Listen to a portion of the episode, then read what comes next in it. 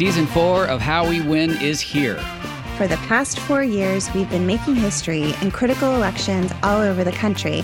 And last year, we made history again by expanding our majority in the Senate, eating election denying Republicans in crucial state house races, and fighting back a non existent red wave.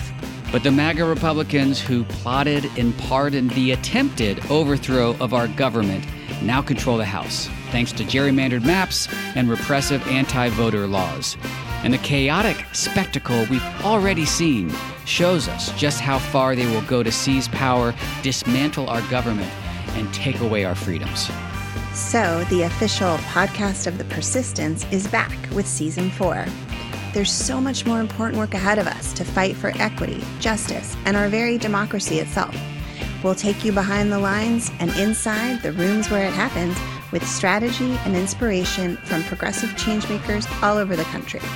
And we'll dig deep into the weekly news that matters most and what you can do about it with messaging and communications expert, co founder of Way to Win, and our new co host, Jennifer Fernandez Ancona. So join Steve and I every Wednesday for your weekly dose of inspiration, action, and hope. I'm Steve Pearson. And I'm Jennifer Fernandez Ancona. And, and this, this, is how, how we win. win.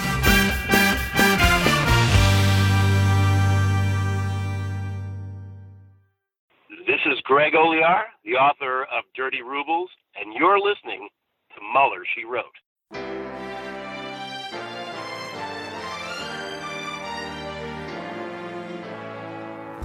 So, to be clear, Mr. Trump has no financial relationships with any Russian oligarchs. That, that's what he said. I, I, that's what I said. That's obviously what the, our position is. I'm not aware of uh, any of those activities. I uh, have been called a surrogate at a time or two in that campaign, and I didn't have, not have communications with the Russians. What do I have to get involved with Putin for? I have nothing to do with Putin. I've never spoken to him. I don't know anything about him other than he will respect me. Russia, if you're listening, I hope you're able to find the 30,000 emails that are missing. So, it is political. You're a communist. No, Mr. Green. Communism is just a red herring. Like all members of the oldest profession, I'm a capitalist. Hello and welcome to Mueller, She Wrote. I'm your host, AG, and we have a quick and dirty show for you today, including a story from Jordan Coburn about what Michael Cohen has been up to.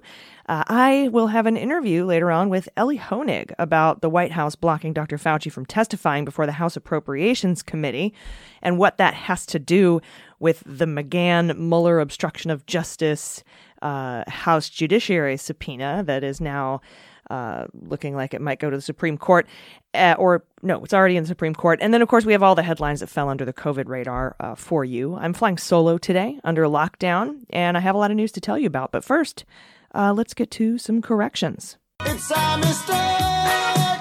It's hard for me to say I'm sorry. Oh, I made a mistake. All right, so let's see here. I've got a correction here that says, First of all, I adore all of you and thank you so much for bringing levity and truth to the news. This is less a correction and more of a yes and in response to the conversation you had in Shouty Word Salad uh, way back on December 18th, 2019. Uh, this person is still catching up on episodes. You had a conversation about homeless shelters, and Jordan especially was wondering why there are so many people who do not utilize homeless shelters. As someone who does trauma work and works with many marginalized communities, I thought I could add some information to your conversation. There are a ton of reasons why everyone, uh, why not everyone uses homeless shelters or homeless services, including house rules. Some shelters have rules for staying at them that not everyone can meet, as AG mentioned, like being sober or going through their specific program for housing. Or, for example, my local shelter requires you to go to the police headquarters every day and get a night pass before you're allowed to access the shelter. Also, there's overcrowding. Many shelters, especially in urban areas, are full. Uh, qualifying as homeless can be an issue. Um, home homeless, some homeless services have very stringent rules for qualifying. For example, my local homelessness task force requires you to be living on the street for a year to qualify as homeless. And then, of course, priorities versus compliance, since homeless folks have different personal priorities than homeless service professionals. For example, many trans folks refuse to focus on food, shelter, or anything else until they gain access to hormone replacement therapy and health care. But many homeless services professionals are trained to expect unhoused folks to comply with their order for accomplishing things. Uh, and then there's work requirements. Some homeless shelter services also have work requirements. Makes me want to pull my hair out. And they require the person to be applying for jobs uh, if they are unemployed, without recognition that many unhoused folks are disabled or require other services to be able to work. Of course, there are many additional barriers to accessing shelters, housing, or homeless services, but I'm sure you get the idea here. Basically, homelessness service tends to be very um, paternalistic instead of empowerment based, and the results and this results in many downstream challenges to addressing uh, the needs of the unhoused. Best, Sky Cantola, Communications Director. Uh, and thank you very much for sending that correction or a yes and. And then from Chris, hello, ladies. Just want to let you know the Daily Beans is still the only essential daily podcast to listen to to keep up with the most batshit of timelines. Truly, you are essential workers. That said, I got tripped up at the mention of David Fahrenthold winning the Pulitzer Prize Wednesday. You were right. He won it for exposing Trump Foundation scandal, but he won it in 2017. The 2020 Pulitzer Prizes, which should have been announced last week, were instead delayed until May, May the 4th uh, due to COVID 19. So, what triggered his uh, orange? What, what triggered his orange fuckitude on the Pulitzer Nobel prizes? Who knows? Maybe he's now snorting bleach cleansers or getting a UV enema. It's Trump. Corrections may be your favorite part of the show, but mine is everything altogether, especially when all three of you can talk back and forth together. I miss that. Nature is returning to the cities, and laughter is the best medicine. Be well, stay safe, and keep up the awesome work. Thank you, Chris. From Bill, the best to my to the best of my knowledge, Trump hasn't defunded the World Health Organization because he actually can't. The U.S. contribution has already been made for 2020, and the House would have to sign off on any future uh, defunding. Yeah, Bill, I thought we mentioned that. I thought we went over that this is part of the Impoundment Control Act, same thing that the GAO found wrong with the uh, holding up of the Ukraine aid. Um, you are correct, Bill. That is true. He has not defunded it yet, but he has announced his intentions to do so. Um, I think of the 120 million uh, appropriated. Uh, 60 million has gone their way, and he's trying to hold back the other 60 million. Of course, that is probably against the law. I'm sure we'll get some sort of a memo from the Government Accountability Office, which resides in the legislative branch, not the executive branch. So Trump doesn't have as much of a reach to to shut them up. Uh, I'm sure we'll get a memo saying that that does in fact violate the Impoundment Control Act. So thank you for that. And from Mark Owens, uh, expert armchair legal analyst analysis always appreciated. On Jordan's segment on Mueller, she wrote on April 26th about the NRA. She lamented the lack of alternatives. While the NRA certainly has a large membership, they're not the only gun rights organization. Look into Pink Pistols and the Huey P. Newton Gun Club organizations. I would even add Ducks Unlimited to disgusted MRA, NRA members. Uh, I really appreciate your guests. You're able to field a deep bench of eloquent experts. Thank you. I don't know how we do it either. From Ezra. You are also funny. I'm a daily listener. AG always mentions Active Measures on Netflix. Finally went to go watch it, but it's no longer on Netflix. I found it on Hulu. I thought it would be helpful if someone else wanted to watch. Love you all. Thank you for letting us know. And from Celestia Ward, love you ladies. You make my day start with a dose of news and smart commentary. Helps so much. AG expressed worry that 30 New Yorkers had gone to the hospital with issues relating to ingesting bleach. I can't find the news that anyone has done this. The 30 number might have been from a widely circulated story that there was a spike in calls to the NYC Poison Control Center, but compared to numbers last year on the same day, which had 13 calls, but such an increase had been happening for a while because of increased disinfectant use. Again, I have the balls to correct you on this because you guys are so good about getting things right and not being jerks about it. Uh, and the really good news is that Trump's ridiculous statements haven't seemed to endanger anyone except for maybe children or the mentally incapacitated who should be kept from poisons in the first place anyway. Thanks for a great show. Uh, Celeste, thank you for that correction. I, I had read it uh, in passing and I must have confused it. So thank you for letting me know. All right, those are corrections. If you have any for us, please head to MuellerSheWrote.com, click on Contact, select corrections from the drop down menu, and build us a compliment sandwich. We'll get it right eventually, we like to say. And now it is time for the headlines. So let's jump in with just the facts. All right, the big news this week, at least as far as I'm concerned, is that the DC Circuit Court of Appeals has denied a stay requested by the Trump administration in the Mueller grand jury material case and has given the Trump administration only until the Department of Justice only until May 11th to seek a stay from the Supreme Court. If they fail to do so, or if the Supreme Court denies the stay, The Department of Justice will be forced to hand over the grand jury materials to the House Judiciary, who demanded it. Last July 27th, we were live on stage in Chicago with Renato Mariotti. I'll never forget it. Uh, they they submitted uh, Jerry Nadler submitted that request demand on July 27th under its Article One powers of impeachment. That is when I felt that the impeachment inquiry actually opened because Article One impeachment inquiry was invoked in the demand for the grand jury materials by Nadler and the House Judiciary Committee on July 27th, although it wasn't until September when Nancy Pelosi announced official uh, impeachment inquiry uh, looking into the Ukraine affair.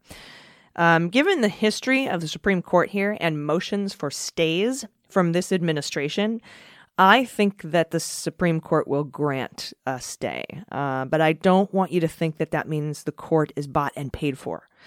Yet, at least.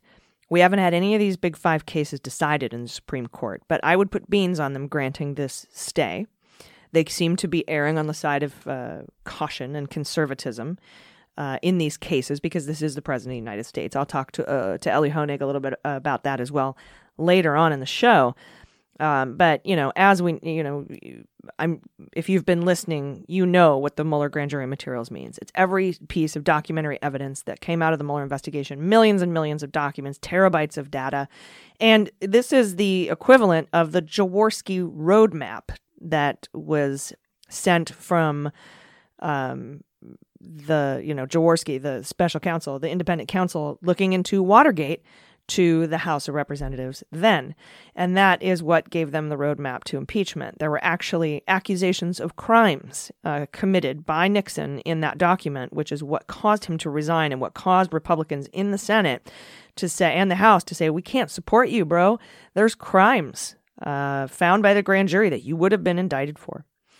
Uh, and so that was sent over. Now, we didn't see the Jaworski roadmap until a couple of years ago. That's how sacrosanct the grand jury secrecy rules are. It had been almost 40 years, um, and we hadn't seen the materials, the Jaworski materials. And now we've got the Mueller grand jury materials about to make their way to the House. I do believe eventually they, they will get there.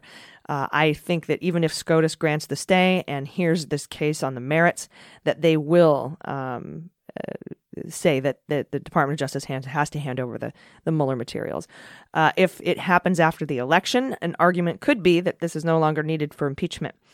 Um, and so that might be a, a, a, bit of a roadblock, and then we won't get it until 40 years from now. But uh, honestly, I don't know. I just hope they figure out a way to keep my head alive so I can be there for when that news drops. And from the Washington Post, the Secret Service paid for a room at the Trump Hotel in downtown D.C. for 137 consecutive nights in 2017 to the tune of almost $33,000. And that was so it could protect Treasury Secretary Steve while he lived in one of the luxury hotel suites that's $8,300 a night next door to this room. This is according to federal documents and people, three people familiar with this deal. Uh, Steve lived in a luxury suite for several months before moving to D.C. and buying a house there. Uh, Mnuchin paid for his own room, according to the Treasury Department. Do I believe them? No. But in any case, uh, the Secret Service rented out the room next door at the taxpayer's expense. Uh, let's see, 137 nights at $8,300. Let me get out my trusty uh, TI, Texas Instruments calculator here that I keep at the desk for these types of calculations. 137 and 8300. That's 1.14 million dollars to Trump from Steve and 33,000 from the taxpayers. Uh, and again, according to federal documents, uh, Steve lived in this luxury suite, like I said, before he bought a 12 point something million dollar mansion um, he let's see here, twelve point six million dollars uh, in D.C. in February. Totally a man of the people. Anyway, the uh, Trump Hotel charged the max rate for the Secret Service allowed for federal agencies, which was two forty two per night, which isn't unusual to charge the max rate. Uh, but Steve's decision to stay at the hotel and the Secret Service set up two separate revenue streams for Trump. One from Steve to the tune of 1.14 million, provided he paid the full $8,300. We still don't know that per night, and one from Mr. and Mrs. John Q. Taxpayer. That's us. Uh, the Constitution bars the president from taking payments from the federal government, uh, but Trump has argued that this provision was not meant for him. I don't know who it's meant for, if not you. Uh, and this very specific scenario that is, domestic emoluments. The administration and the Treasury continue to block reporting on accounting of how much federal agencies have paid to Trump's companies since the inauguration. And Steve, as we know uh, from uh, past reporting here on this show, has asked to delay Secret Service accounting until after the election. Why? Gosh, I, I can't imagine. But like I said, he moved out of the Trump Hotel in February when he bought his $13 million mansion and uh, spent your tax dollars to line the pockets of the president by having a Secret Service live next door.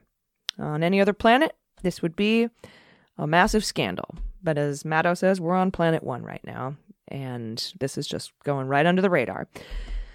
And in other news, Mitch McConnell wants to recall the Senate. Despite there being a massive pandemic outbreak and despite not having adequate testing, according to Politico. And he wants to do this not to work on stimulus or a coronavirus response, but to appoint conservative judges. Probably before Trump loses his ass in November. He wants to pack the courts as much as he can before that fateful election. So, wonderful, putting our uh, elected officials, uh, lawmakers' lives at risk to appoint judges. But he wouldn't give Merrick Garland a meeting. Interesting. And now, let's get an update on Michael Cohen from Jordan Coburn for Hot Notes. Hot Notes. Hello, welcome to Jordan's Hot Notes. Uh, I got a quick one for you today, very quick. So I'm just gonna jump right into it. This one's about our our buddy Michael Cohen. Uh, Michael Cohen was supposed to be released from prison on Friday. Uh, that's because of the increased danger to inmates that was assessed in many of the um, prisons. Uh, this is obviously because of COVID 19. And he's not going to actually get out, though. He's not uh, seeing that release. And there's some interesting events that unfolded immediately following that announcement that he wasn't going to be released. But Cohen's lawyer, Roger Adler, he told CNBC about this.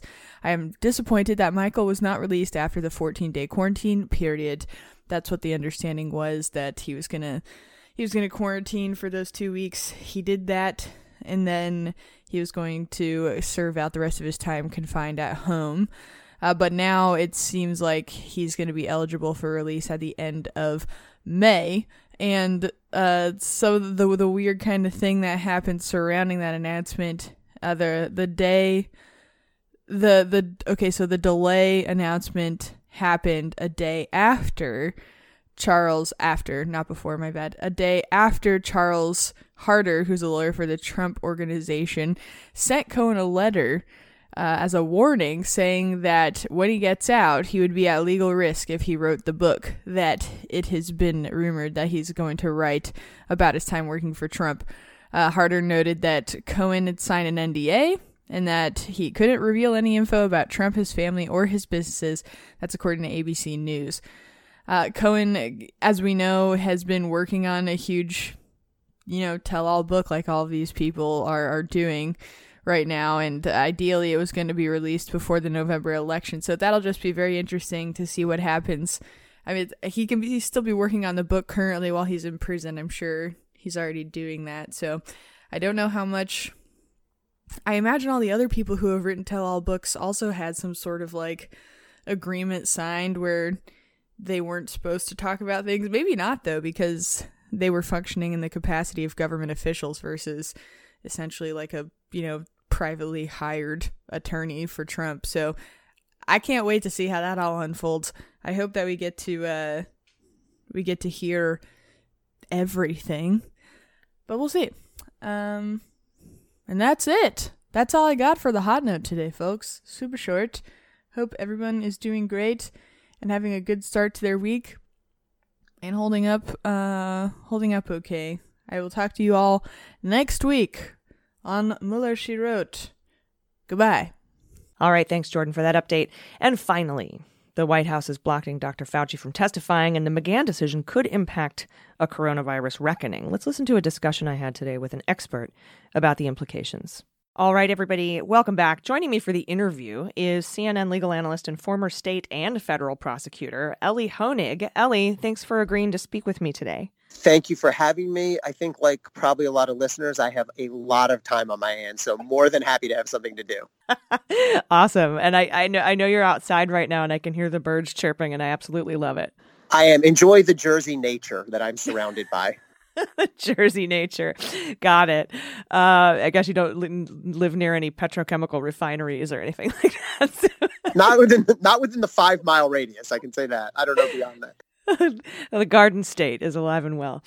Um, how are you? How are you holding up during this? Uh, I'm this doing whole... really, really, all things considered, very well. I mean, most importantly, healthy and happy and able to work. And uh, it's just so many people are going through so many uh, worse things that I will be the absolute last person to complain about any of this. And are you are you locked down with some family or? Yeah, I have a 14 and a 12 year old kid, uh, a son and a daughter. So they are doing the homeschooling thing. Luckily, this is a big factor, how old your kids are. My kids are old enough they don't need me, but people with eight and six and seven year olds, gosh, they got they have to be with them all day and walking them through their second grade curriculum. That is tough. I don't have to deal with that, thankfully.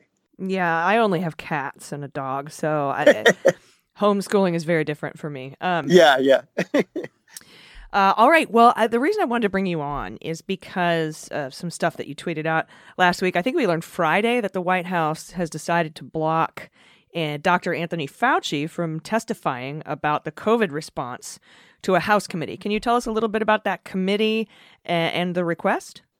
So this is the House Appropriations Committee, which basically holds the purse strings. They decide where money gets spent. And so their jurisdiction is really almost as broad as whatever they want to ask about. It's kind of like a parent who says, look, I pay your bills. I can ask you whatever I want. Hmm. And so Appropriations Committee typically has very broad sort of subject matter jurisdiction. So in, in that sense, I think um, there's nothing surprising about this, and, and it's a it's a certainty, a mathematical certainty that Congress will at some point dig deep into the administration's coronavirus uh, efforts. I think there's an argument to be made that this is maybe a bit early to be asking Dr. Fauci for his testimony. I mean, we're still right in the middle of this, and I think there's a fair argument. It's not a legal argument. It's just a an overall argument of look, when the dust settles, that's the time to do this. But I guess the counter argument would be if there's mishandling going on now, we need to know about it. We, Congress, and we, the American public, need to know about it now when we still have the opportunity to do something about it. Yeah, and there's another argument too, because I think we just learned that Fauci is being allowed to answer questions in the Senate uh, in two weeks. And and since the House is democratically controlled, the Senate is controlled by Republicans. Does this smell political at all to you? I mean, I know we can only speculate. Hundred percent. I mean, that's a huge difference, and we, and we saw it during impeachment. The, the difference between being questioned in a Democratic-controlled House versus being controlled in a Republican, uh, at question in a Republican-controlled Senate is night and day. And whichever party's in the majority makes all the rules and controls the floor and really has its run of the show. And so I think it's absolutely a political calculation that we're fine with him testifying in the Republican-controlled Senate, uh, but not in the Democratic-controlled House. And one thing I have to point out, this may be a, con- a, a, coincidence, I don't know, but May 12th is the date when Fauci is supposed to testify in the Senate. Also happens to be the day the Trump tax returns case is getting argued in the U.S. Supreme Court. So um, we'll see where the attention goes, but I suspect if Fauci's testifying, that will get all of the attention. Uh, yeah, hundred percent. I mean, when uh, before when these arguments were scheduled for March thirty first, that is when they magically said that Bill Barr could testify uh, to to Congress. So it's they have a a knack for scheduling things on oral arguments, SCOTUS case, tax Trump day. That's a good point. Yeah. Um, and of course, also, it just occurred to me uh, as you were speaking there, the Appropriations Committee um, during impeachment, we, we you remember the Government Accountability Office, which is a legislative body, uh, had put out a memo saying, "Hey, we you know what the, the withholding of Ukraine aid is against the law. It's against the Impoundment Control Act." Uh, and of course, the Impoundment Control Act is directly tied to the Appropriations Committee because funding appropriated by Congress may not be blocked by the executive branch. And so maybe Trump just has a you know, something up his craw with the Appropriations Committee. It could be. It could be. And, and the question now really is, is the Appropriations Committee, or the House Democrats going to fight back? Are they going to push for Fauci? Are they just going to sort of sit back and take it as they've shown a bit of a tendency to do in the Mueller case and in impeachment? Yeah, although I will say, given the fact that the election is what uh, six months away, um, and we're in the middle of the pandemic, it might not be politically optically wise to do a to do a you know a, a commission 9-11 commission style investigation although that's not what i think this i don't think that's what this was um, but it might it just might not be prudent at this juncture as george would say I agree. I, I, think we eventually will see a 9-11 commission like investigation of this, but I think like the 9-11 commission, that will happen well after the fact. I think 9-11 commission report came out, uh, you know, a good amount of time after 9-11. Um, but what I think, if, I think the House's argument here would be, we want to monitor what's happening uh, to some extent in real time. Um, obviously, members of the House can't be inside the important rooms of the White House, but they can still conduct oversight. And I think they might say, it's important that we do this while there's still something that can be done. If there's this is not so much about assigning blame and uh, credit as it is about ensuring that this is being handled well, and so that's why we need to do it now. I think that's the argument they would make, and I think the argument we are hearing from the executive branch in the White House is it's a it's a sideshow, it's a distraction, it's premature. We need Dr. Fauci to be focused on his day to day job, and he shouldn't be wasting time testifying in Congress right now. Yeah, and, and Mueller said that on multiple occasions uh, in his testimony and in his report. You know, when when saying if you can't indict the president, why'd you investigate? He's like, well, the special counsel is given the the duty to do so while memories are fresh and while evidence is still available. So it makes sense. And then, of course, uh, you know, with the House Democrats, given Trump's war against our inspectors general, uh, as of late. I can see why they would want to take this up legislatively, but sure. And speaking of future potential 9/11 commission style investigations into into the coronavirus response.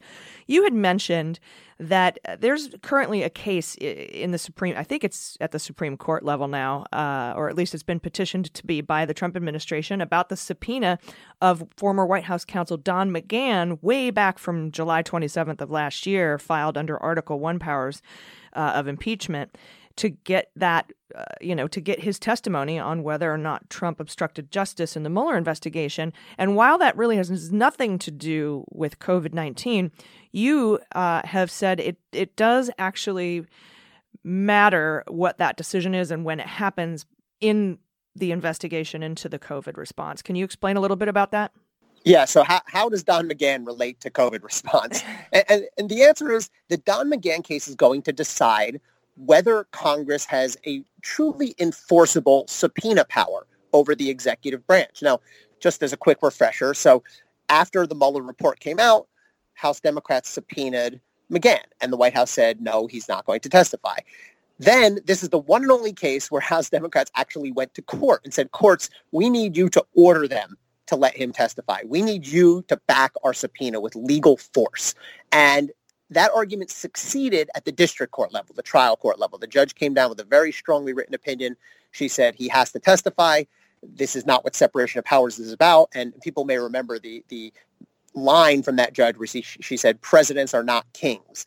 Then the case went to the Court of Appeals in D.C. The Court of Appeals came out the other way. They actually bailed out. They said, this is not for us to rule on. This is a political dispute between Congress and the White House. The courts cannot get involved.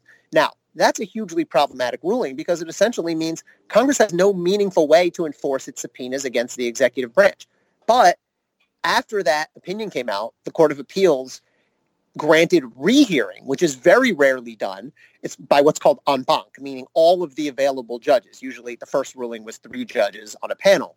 And that argument just happened last week. So we're going to get a new ruling out of the DC Court of Appeals. And I think that ruling will be in favor of the House. I think the, the Court of Appeals will say, yes, we can enforce a, a congressional subpoena on the executive branch, and we do. And then I think whichever side loses is going to try to get the case up to the Supreme Court. We don't know if the Supreme Court will take it. But ultimately, whichever way this case comes out will dictate whether the House has real enforceable subpoena power over the executive branch, whether it's Don McGahn, whether it's a witness in impeachment, whether it's Dr. Fauci or any other witness relating to coronavirus or anything else that may come up. Yeah, and I think that uh, I listened to those arguments too just recently um, for the en banc hearing, and I'm with you. I think it's 100% going to come down in favor uh, of uh, Nadler, the House Judiciary, um, because one of the main arguments that the the Trump administration is making in other court cases is the only remedy for for going after a president is impeachment. And even Rao, Judge Rao, said that in her dissent um, of the of the original ruling, and not the original ruling, but the appellate court ruling, and and that's a she's a, a Trump appointee, although it shouldn't matter who appoints who, but it's obvious in this case. Um, and so, what the one of the judges asked uh, Mooppan, who I believe was counsel for the Department of Justice, "Hey, so impeachment is it, right? Yes, impeachment is the only remedy. Well, how do you expect the Congress to be able to investigate an, an impeachment if they don't have subpoena power, if they can't enforce their subpoena power. So I, I it, it seemed like it was going to be clear what that ruling is. And so it'll be interesting to see. But the timeline on this is pretty long. The decision could come out in October. It, yeah. So a couple things. First of all, there's definitely an irony in the fact that if you remember when the president was impeached, Article 2 of the impeachment was obstruction of Congress because the president, the executive branch, had, had ignored all of Adam Schiff's subpoenas. And the Republicans said in defense of that, you can't just impeach us. You never even went to court to try to enforce your subpoenas. And now they're arguing in court, what? Oh, you can't come to court to enforce your subpoena. So it's very much of a catch-22 if, if, if the Trump people have their way. But yeah, the timeline here has been really long. And, and this, I think, is largely on the Democrats because the Mueller report came out in April. They didn't file, they didn't go to court to try to enforce the subpoena on McGahn for four months. It took them four months to get to court until August. They didn't demand expedited ruling or anything like that. The original ruling, I think, came out in November or December. I mean, litigation is slow, but it doesn't have to be this slow.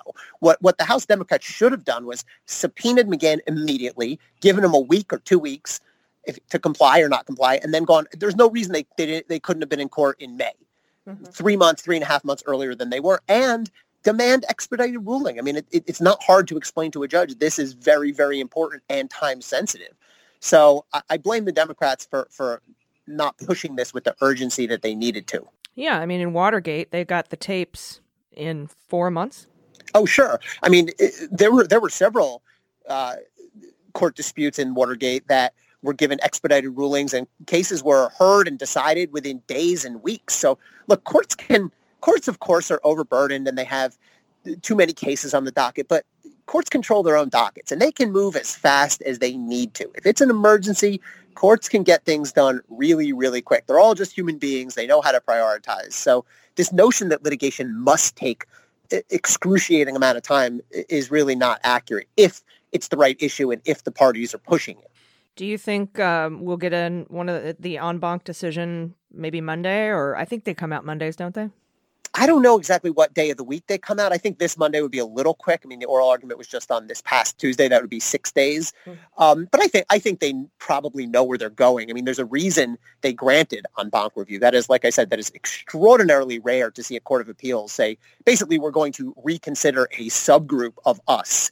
Um, that usually suggests that the whole Court of Appeals strongly disagrees and wants to come out the other way. So I suspect they largely already know where they're going and probably have most of their opinions already written. So yeah, I think we'll get an, a ruling there fairly quickly. And I hope the Court of Appeals is sort of surveying the broader landscape and saying this case needs to move because this is going to determine things like can somebody, can the Congress subpoena somebody like Dr. Fauci? Um, and the case is going to have, you know, someone, like we said, someone, the loser is going to try to get this to the Supreme Court without question. And if the Supreme Court takes it, then of course they'll have the final say, and that'll take many more months. But if not, then whatever we hear from the, the Circuit uh, Court of Appeals in D.C., that'll be it. That'll be the ruling. Yeah, there's a lot of rare things happening in the courts these days. I've noticed uh, unusual large amounts of stay granting happening. Um, right, right. Although, to pivot a little bit in the Mueller grand jury material case, I know that the D.C. Circuit Court of Appeals just said no, no stay from us. You have 11. You have till May 11th to to to get a stay from the Supreme Court. Um, and we'll, we'll it's see a mini how, stay. It's a tiny stay, mini stay. Yeah. and we'll see we'll see how that goes down. Um, yeah, funny how parties want more stays when November starts to loom on the calendar. Oh, if we could just push it off. Yeah, but they've been giving, they've been granted every single of the, you know, the big five cases, you know, Deutsche Bank, Mazars, the other Mazars, uh, McGahn, and, and this case, the Mueller grand jury material case, they've granted to stay in every instance. Yeah, yeah. Well, court, courts do typically grant stays, short stays, to allow the parties an opportunity to appeal. Um, and everyone's appealing everything all the way as high as they can go. So uh, it'll be an interesting race against the clock. Yeah, if they don't grant the stay, if Supreme Court doesn't grant the stay in the in the Mueller grand jury material case, that'll be the first time, and, and then they'll be forced to hand it over. It'll be I right. I don't. I think they'll grant the stay. I feel like the Supreme Court here and the D.C. Circuit Court of Appeals are going out of their way to err on the side of caution uh, to, to ensure that everybody gets their full ass due process because this is the president of the United States and. Yep. So I, I imagine they'll grant that stay. But God, it would be a, I'd have a nice party if they didn't. Yeah. I mean, courts are inherently conservative, and I don't, mean ideologically. I mean lowercase c. They they they they, they always want to make sure everyone gets, and, and they should be. This is their role. Everyone gets a chance to argue and be heard and appeal and reappeal and all that. So courts are rarely going to say just no, too bad, you're out of luck. Do this now. I don't even care if you don't have time to appeal up the line. But yeah, they do start to pile up at a certain That'd be point. great. All these cases, right? Nope. no, sorry. Yep. You have till tomorrow. You have till Yep. tomorrow, and I don't, I don't care, and I don't like your face. Yeah. Well, listen. When I was a prosecutor, we used to, we didn't really ask for extra time. Our our, our command was to always be ready at all times. But sometimes you'd see a defense lawyer ask to postpone a trial or to put things off, and judges would just go, "No, be here. We're doing this. Too bad." That was always kind of fun when that happened. I really liked that when that happened with the Bijan Rafiekian, Bijan Kian trial. That was somebody that Flynn was supposed to uh, testify uh, as a cooperating witness, but became a, co- an indicted co-conspirator. And and they were like, "Hey, my uh, my daughter's getting married in, in the fall," and and the judge is like, "Cool, we'll do the we'll do the trial in July then. Bye." yeah. Well, it's funny actually. Speaking of the McGahn case, I was at the uh, district court argument in Washington D.C. It was on Halloween, I remember, um, and I was there for CNN covering it. And the judge set a very tight briefing schedule, and um, but one of the parties objected because it went through Thanksgiving, and the party said, "Well, judge, can we push it back a little bit because it's Thanksgiving?" And the judge just said, "What are you kidding me? I know it's Thanksgiving. Like, take a few hours out and be with your family, but this is important. Get, you got to get this moving." It's kind of an embarrassing moment for the for the attorney there. Uh, I live for those tiny moments. I really do. All right. Well, thank you so much for joining me today. CNN legal analyst, former state and federal prosecutor, covering both fields there. Uh, Elie Honig. Elie, Elie, thanks for joining me. Anytime. Thanks for having me. Take care.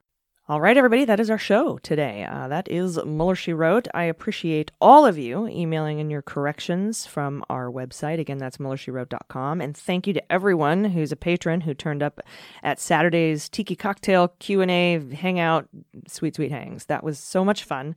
Uh, I loved wearing my Tiki stuff. I haven't in a while. And since August, since they've canceled Tiki Oasis, and I didn't get my Tiki fix, uh, I really appreciate you giving me the uh, the space to do that. Uh, and everyone's pictures are awesome. Um, everyone, you can tag hashtag uh, Daily Beans Happy Hour with photos from from your Tiki cocktail uh, experience as well. Um, we've got so many great photos, so many great people.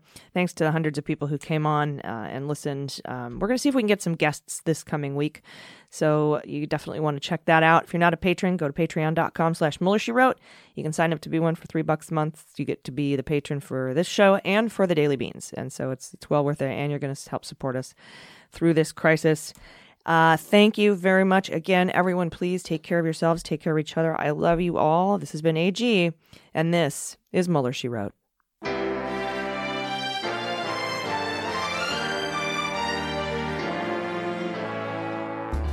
Mueller, She Wrote is executive produced and directed by AG and Jordan Coburn, with engineering and editing by Mackenzie Mazzell and Starburns Industries. Our marketing manager, production, and social media direction is by Amanda Reeder.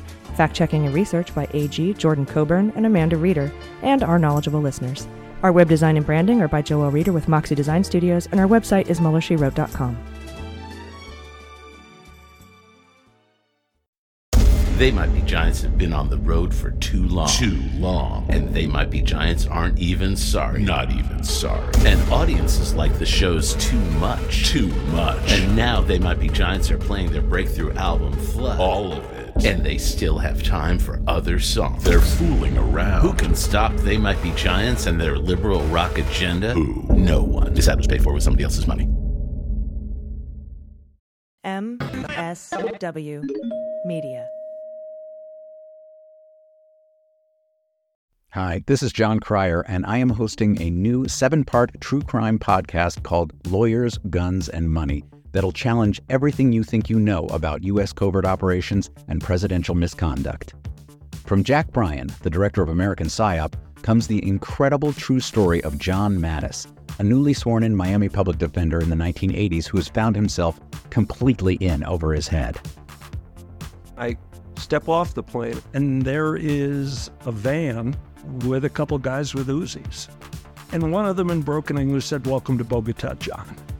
Mattes's first felony defendant has been arrested for having a machine gun and tells Mattes a dangerous secret. He was shipping arms into Central America on behalf of the CIA. As a first time lawyer, I want to act like I know what I'm doing. But with the help of a Colombian drug smuggler, how much money the CIA raised by hitting up drug dealers? A lot of money, millions of dollars. An Alabama mercenary they were prepared to die to the last man. I saw this in them. I saw the fire in their eyes. And they made me their war chief. And a newly elected senator, John Kerry. We are looking at allegations of drug running, gun smuggling, conspiracy to commit murder, and murder itself. He'll fight to free his client. The judge said, Show me in a courtroom how we were at war expose an illegal war being run by the White House. I mean, I wanted him involved, but I didn't want to be on record as doing it. And somehow stay alive in the process. I just escaped a kidnapping by the CIA in Costa Rica. This is Lawyers, Guns, and Money. So you have a man in an Armani suit standing in the bow of a boat with a rocket launcher and says, If I lose sight of you, I will launch you will be vaporized. Available everywhere starting October 29th, or get it ad free and early starting October 22nd at lawyersgunsandmoney.supercast.com. There you'll find bonus episodes along with exclusive content. Subscribe now.